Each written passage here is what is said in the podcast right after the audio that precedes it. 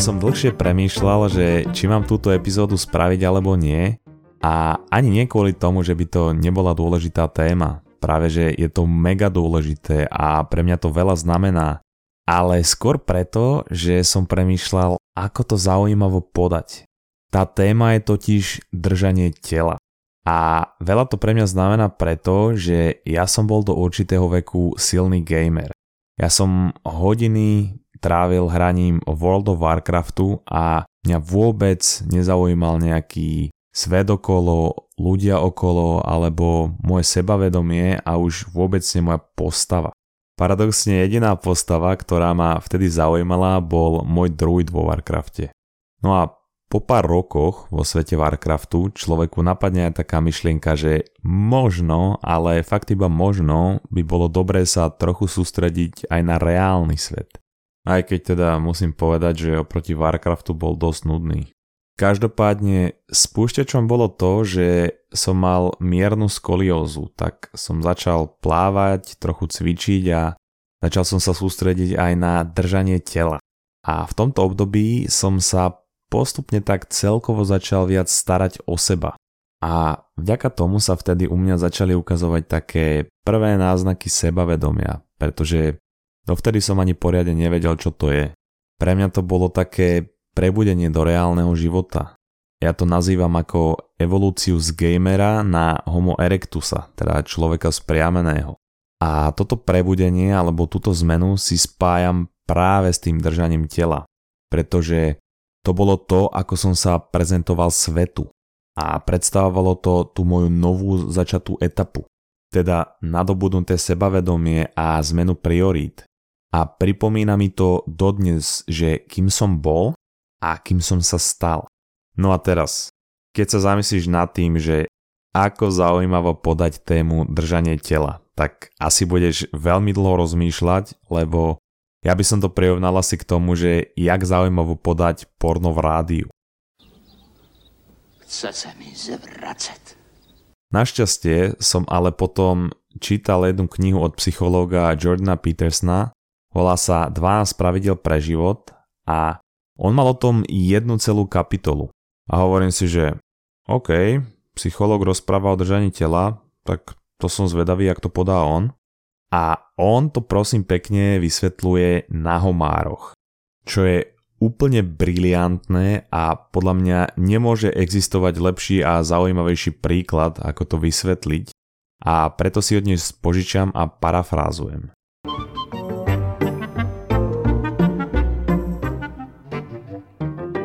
Jordan hovorí, že homáre majú celkom jednoduchý nervový systém a sú posadnutí svojim statusom v ich spoločenskom rebríčku.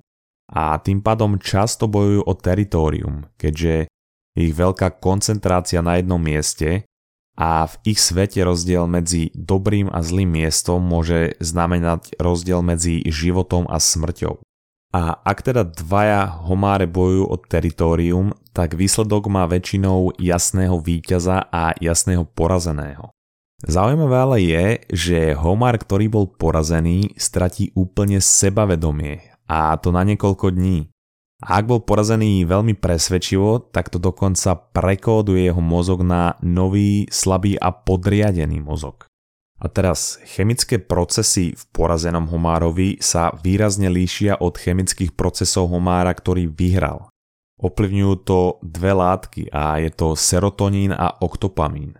Ten vysoký obsah serotonínu sa kumuluje v homárovi, ktorý vyhral a dodáva mu odvahu a sebavedomie a ako následne aj vyzve na súboj ďalší homár, on je oveľa sebavedomejší, pretože serotonín reguluje aj držanie tela čiže on je vystretý a rozťahnutý a vyzerá teda väčší a viacej nebezpečný.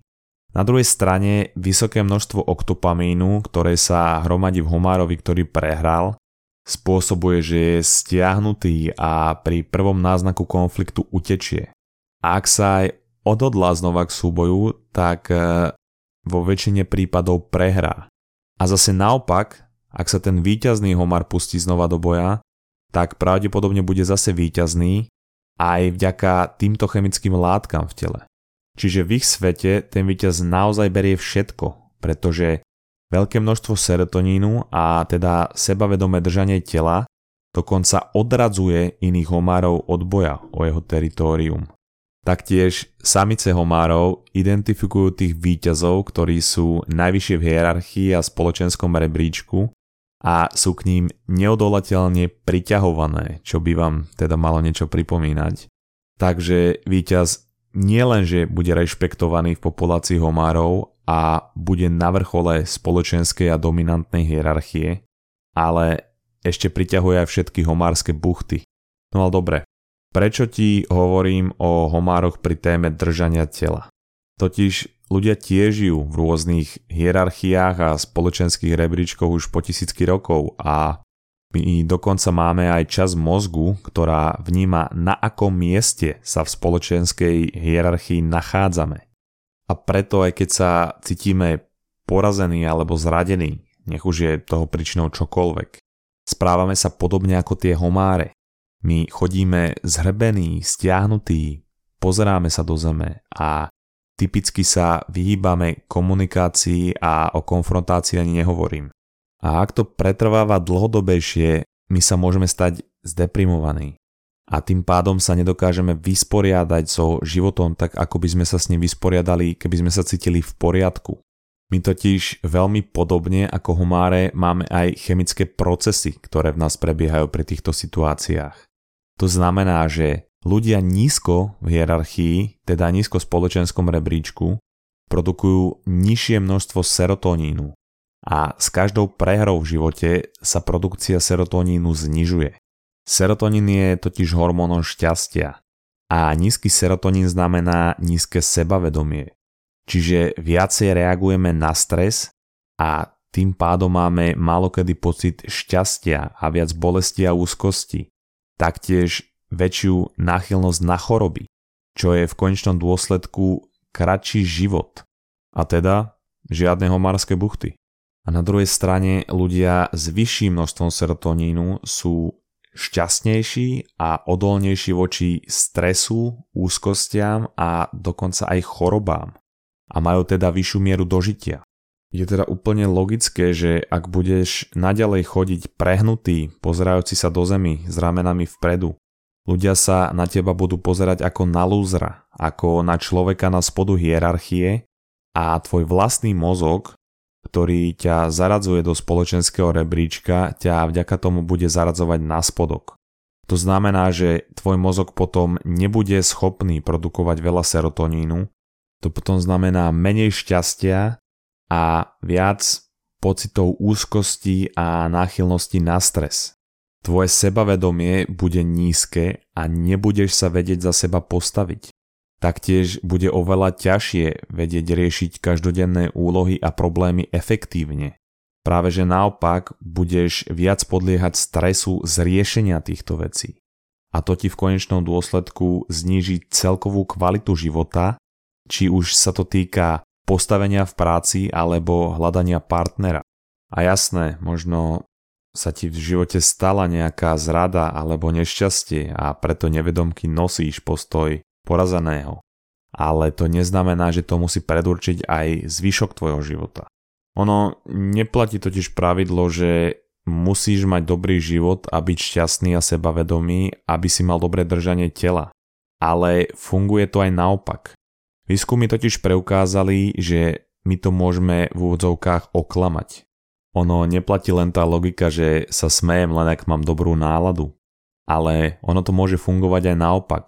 Že ja keď nemám bohviakú náladu, ale určitú dobu sa na silu usmievam, náš mozog má tento úkon spojený s dobrou náladou a tým pádom začne produkovať viac serotonínu a to isté platí o dobrom držaní tela.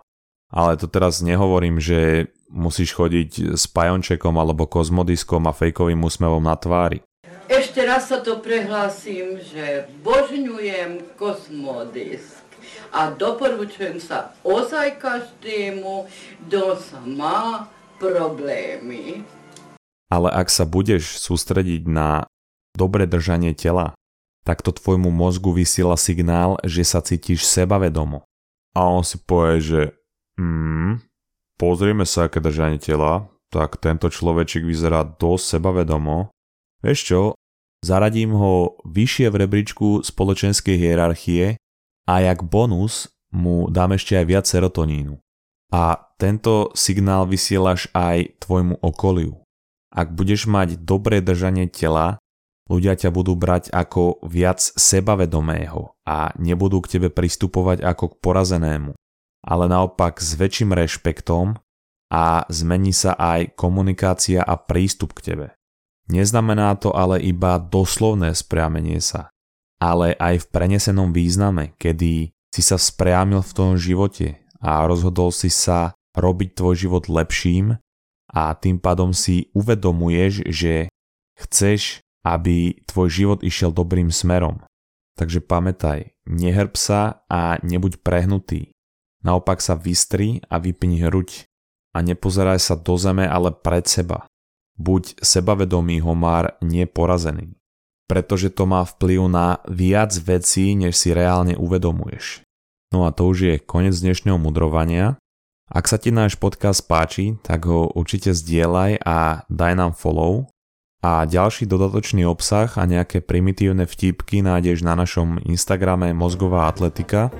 No a počujeme sa zase o týždeň. Čaute.